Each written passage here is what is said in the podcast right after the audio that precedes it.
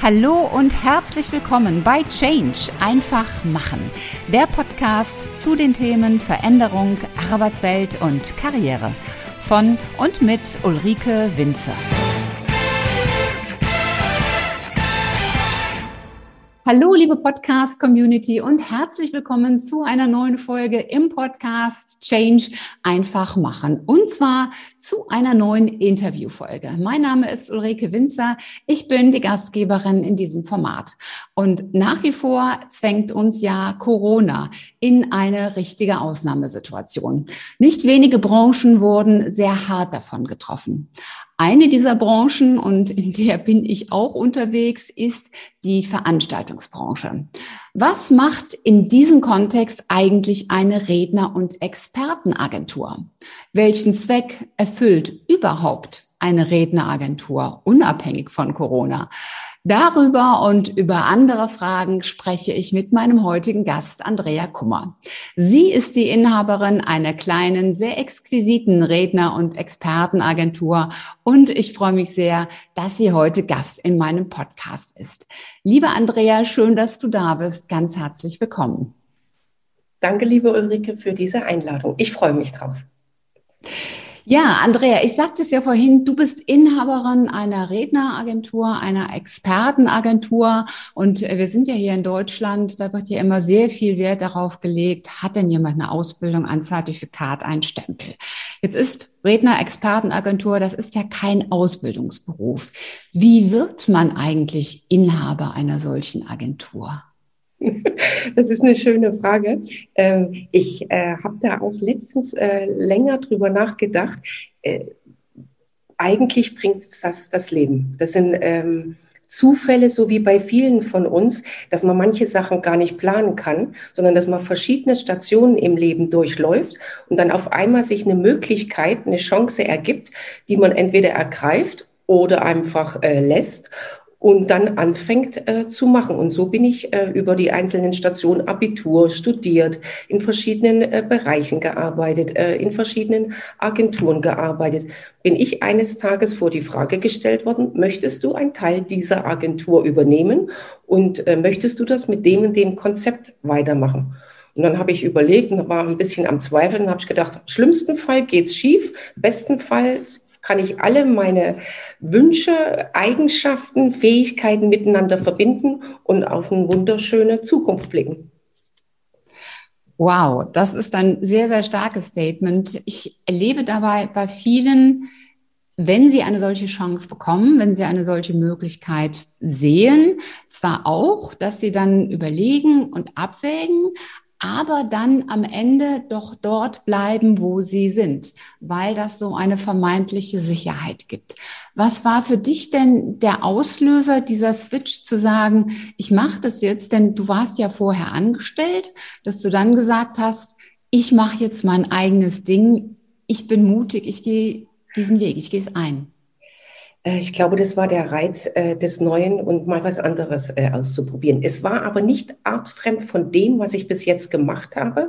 Es kam ähm, meiner ähm, Mentalität als Macherin ganz gut entgegen und ich wollte einfach wissen, ob das klappt.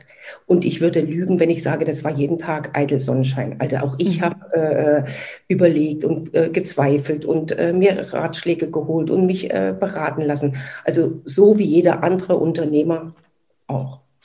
Hm. Bist du dann am Anfang zweigleisig gefahren, dass du gesagt hast, ich fahre jetzt mein Angestellten-Dasein peu à peu runter und baue das andere Schritt für Schritt auf? Oder hast du dann den Sprung direkt gemacht?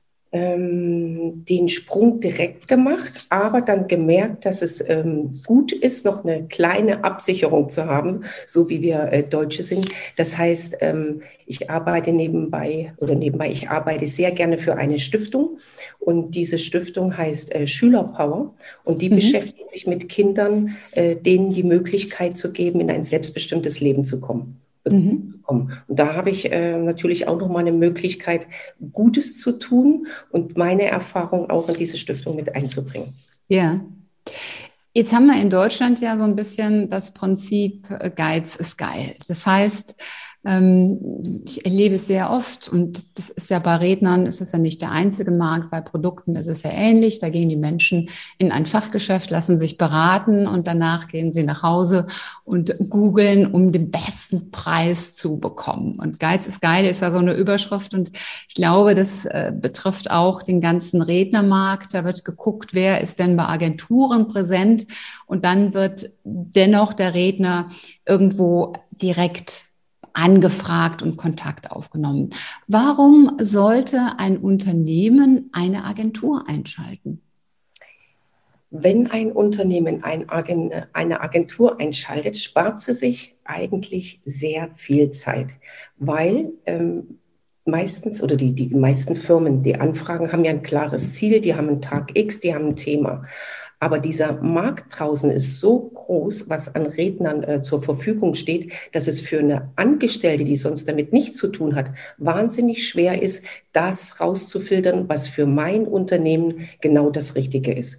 Und ich glaube auch, äh, ich bin davon überzeugt, dass ähm, Agenturen viel besser beraten können, empfehlen können, spezieller auf den Wunsch des Kunden eingehen können, aber auch mal querdenken und damit der Veranstaltung des Kunden nochmal einen ganz anderen Charakter, eine ganz andere Möglichkeit zu geben, äh, gibt, bei ihren Teilnehmern, bei ihren Kunden sich zu präsentieren. Also es spart Zeit. Ja. Und äh, was macht das so besonders? Also wenn ich mir jetzt so, so die Marketing-Mitarbeiterin vorstelle, die recherchiert dann und dann sieht sie äh, den, den Dieter Müller oder Peter Schneider, ich nenne jetzt mal diese typischen deutschen Vor- und Nachnamen und sagt, boah, der wäre toll für uns und gucke ich mal, bei welchen Agenturen ist er und dann frage ich den einfach direkt mal an. Was, was macht eine Agentur? Geht ihr dann noch stärker ein, dass ihr erstmal hinterfragt, was ist denn überhaupt das Ziel eurer Veranstaltung? Was wollt ihr erreichen? Sodass ihr dann vielleicht ganz jemand anders als Peter Müller, sondern vielleicht eher Lieschen, wen auch immer empfehlt? Oder wie, wie, wie macht ihr das? Genau so ist es, äh, Ulrike. Also wir hören wirklich oder ich äh, höre aufmerksam zu, wenn der Kunde anruft äh, habe so einen äh, Fragenkatalog, wo ich genau äh, analysiere, was ist der Bedarf? Was ist überhaupt die Zielgruppe? Was möchten Sie an dem Tag erreichen? Ist das ein Auftakt? Ist das ein Abschluss? Was genau äh, möchten Sie mit diesen Referenten erreichen? Und wenn ich das weiß, dann kann ich auch gezielt Empfehlungen geben und äh, kann auch genau sagen, was da passen würde. Mm, super. Jetzt mache ich mal die andere Seite. Ähm, der Rednermarkt, der boomt ja eigentlich. Also gefühlt, vielleicht liegt es auch daran, wenn man einmal schwanger ist, sieht man überall Schwangere. Wenn man einmal Redner ist, dann sprießen überall die Redner aus dem Boden. Wenn ich jetzt ein Unternehmen bin und sage, ich mache das über eine Redneragentur, weil die mir dann doch aus ihrem Katalog, aus ihrem Portfolio den für mich idealen Speaker oder Experten empfehlen können. Jetzt gibt es auch bei den Redneragenturen eine ganze Menge am Markt. Große, kleine. Worauf sollte ich als Unternehmen denn achten, wenn ich eine Redneragentur auswähle? Das hängt davon ab, was du gerne äh, haben möchtest, weil viele Agenturen haben sich ja inzwischen auch spezialisiert. Das ist wie, wenn man sich ein Auto kauft, weiß ich ja auch, will ich einen Mercedes oder will ich ein, ein anderes Fahrzeug fahren. Also gehe ich schon mal gezielt in die Vorauswahl.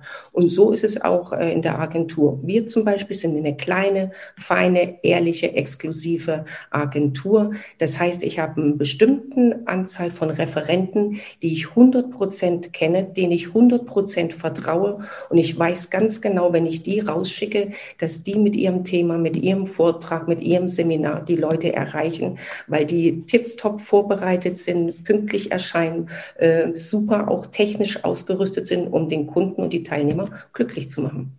Mhm.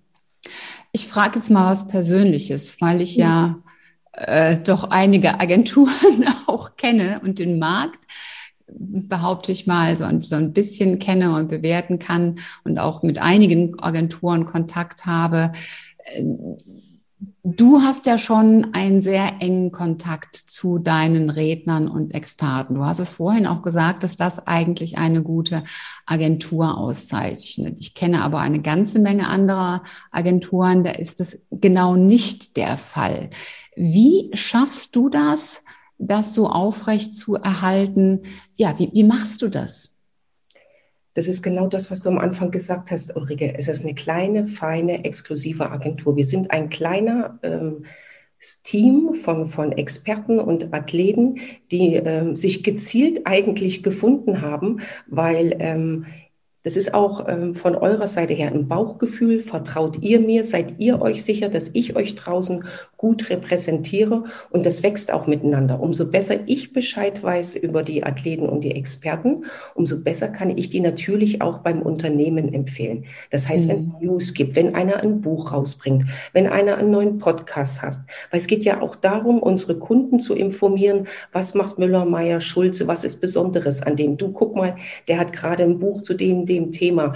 Ähm, und da fühlt sich auch der Kunde dann aufgehoben. Ja. Also ich muss gestehen, dass, äh, ich, ich, empfinde da viele Parallelen zu einer guten Personalberatung und ich komme ja, ja aus dem Umfeld. Ich, ich frage jetzt noch in ein, eine weitere Richtung. Wenn du einen neuen Redner oder Experten in deine Agentur mit aufnimmst, worauf achtest du denn bei der Auswahl eines solchen Menschen? ja, das ist, ähm, sind im Prinzip äh, drei Sachen. Das erste ist mein Bauchgefühl, wenn ich jemanden erlebe oder wenn ich sehe. Die zweite Sache ist mir sehr wichtig, dass die alle Praxis haben. Also wenn einer aus dem Sport kommt, dann ist der wirklich auch Olympiasieger, Weltmeister, Spitzenathlet gewesen. Wenn jemand aus der Wirtschaft kommt, hat der auch gearbeitet. Ich finde, wenn jemand über Führung spricht und noch nie Leute geführt hat, dann kann man nicht über Führung und Leadership reden. Aber wenn ja. da Leute sind, die über 20.000 Leute geführt haben, dann weiß der, wie Führung geht. Und das ist eine als Grundlage, also dass die wirklich Praxiserfahrung haben und dass die Leidenschaft für ihren Beruf haben, dass die mit Leidenschaft Redner sind, mit Leidenschaft ihren Vortrag machen, mit Leidenschaft sich vorbereiten und äh, auf den Kunden, auf die Teilnehmer. Und das ist dann der Punkt, wo ich dann sage, das passt. Ja, sehr gut ist letztlich auch wieder etwas, wo äh, ich als Headhunterin dann bei Bewerbern eben drauf geachtet habe, mhm. ist so die Leidenschaft auch da. Du hast in einem deiner letzten Posts auf LinkedIn, der mir besonders ins Auge gestochen ist, über Corporate Language gesprochen. Kannst du einmal erklären, was du damit meinst und welche Bedeutung das hat? Ja, ich, ich, ich schmunzle ein bisschen, weil ich bin auch noch mal in die Schule gegangen und muss Aufgaben machen. Und zwar bin ich beim Uwe von Grafenstein und beim Bernd Kallenhammer, bin ich ähm, in einem Kurs, das heißt, ähm, wir äh, gehen komplett nochmal meine Aufstellung als Marke, als Andrea Kummer und als Agentur durch. Und da war ein Punkt letztens Corporate Language. Und äh, das fand ich hochinteressant, wie wichtig das ist, äh, wie ich nach außen auftrete. Das fängt jetzt hier bei mir an mit meinem äh, grünen Hintergrund, weil grün ist meine Farbe als Agentur. Wie äh, rede ich? Ähm, rede ich, äh, spreche ich die Leute mit du oder mit sie an? Wo präsentiere ich mich? Bin ich bei LinkedIn? Bin ich bei Instagram, Facebook, YouTube? Ähm, wie ähm, entwickelt sich ähm, mein Geschäft und wie ähm, will ich in Zukunft mich auch aufstellen? Und so rede ich auch auf, in meinem Post, rede ich in der Vergangenheit, rede ich in der Zukunft oder rede ich im Hier und Jetzt? Und es sind so viele Punkte, wo ich echt gestaunt habe, auf was man alles achten kann, um äh, mit den Kunden in Kontakt zu kommen. Ja, schade, dass das jetzt gerade erst war. Sonst hätte ich nämlich jetzt gefragt, welche Erfahrungen hast du denn damit gemacht? Ähm, ich möchte mal auf das. Entschuldige, Ulrike, dass ich dich unterbreche, aber die Schule geht erst, die Schule in Anführungszeichen. Also ähm, die Ausbildung geht erst zwei Wochen, aber es ist erstaunlich, was mit den letzten beiden Posts auf LinkedIn passiert ist. Wirklich gezielt darauf geachtet, auf äh, an Kleinigkeiten, die einen Erfolg haben, wo man auch sieht, Reaktion von, von äh, Menschen, Leuten, Feedbacks, es ist unglaublich. Also ich kann das nur empfehlen. Hast du mal ein, zwei, ein, zwei Dinge, wo du sagst, äh, das war so, so ein, ein Aha-Erlebnis, dass ich das anders ja. gemacht habe? Und so Feinheiten sind es ja manchmal. Ich habe ähm, in letzter Zeit eigentlich ähm, mich immer in den Hintergrund gestellt und habe jetzt angefangen, auch äh, zu zeigen, was ich als Agenturinhaberin denke, was mich bewegt und was ich mache. Und ähm, das ruft so eine positive Reaktion äh, außen hervor, weil ich denen auch die Möglichkeit zu gebe, ähm, Andrea Kummer kennenzulernen, mit Andrea Kummer in ein Vertrauensverhältnis zu kommen. Und die können mich auch ganz anders einschätzen, weil gerade jetzt in der Digitalisierung, äh, wir können uns nicht sehen, wir können uns nicht treffen. Man kann entweder so wie wir jetzt einen Zoom-Call machen oder man versucht über diese äh, Social-Media-Plattform ähm, ein Bild nach außen als Firma zu senden, was Vertrauen erweckt, was Interesse weckt und was dann auch äh, Kontakte erzeugt. Ja, ja, das ist, ist ein hochspannendes Thema. Ich halte jetzt in Kürze einen Vortrag zum Thema Leadership in a Digital Environment und da habe ich dann auch eine Kernfrage drin, die heißt How to Trust Video Teil. Denn man hat ja immer nur so ein Videobild und wie vertraut man dem eigentlich? Weil man eben nur das als Anker hat. Ja, ein ganz spannendes Thema. Also ich, ich verfolge da sowieso deine Posts und werde sie jetzt mit Argusaugen verfolgen. Damit haben wir schon eigentlich einen guten Übergang ähm, zu dem, was ich im Intro gesagt habe, nämlich das Thema Corona. Corona hat ja faktisch das Thema Veranstaltungen bei vielen zum Erliegen gebracht. Wie hast du selbst darauf reagiert? Ich glaube, so wie viele äh, andere. Wir haben alle erstmal gesessen, haben alle erstmal äh, zugeschaut. Jeder hat gedacht, okay, es sind drei, vier Wochen vorbei, äh, mache ich mal so lange mein Büro, was ich schon lange erledigen wollte. Aber das ging dann schneller, als wir alle äh, äh, gedacht haben, dass ähm, abzusehen war, dass es so, wie es vorher war, es nicht mehr sein wird, weil einfach die Veränderung da ist. Ob das mit Digitalisierung ist, ob das die Art von Veranstaltung ist, ob das ist, so wie wir miteinander arbeiten und kommunizieren. Es ist einfach so. Und es bringt auch nichts mehr darüber nachzudenken und zu hoffen, es kommt wieder so. Nein, es wird, äh, es ist anders, neu und vielleicht, oder nicht vielleicht, sondern sicher auch in vielen Bereichen spannender, interessanter und gibt ganz neue Möglichkeiten. Und deswegen, so wie jeder andere, dann ins Tun und ins Machen gekommen, um sich äh, aktuell neu aufzustellen. Hm. Wie war das bei deinen Rednern und bei den Experten? Ähm, ich vermute mal, ich weiß es jetzt nicht, aber ich vermute doch, doch sehr unterschiedlich, oder?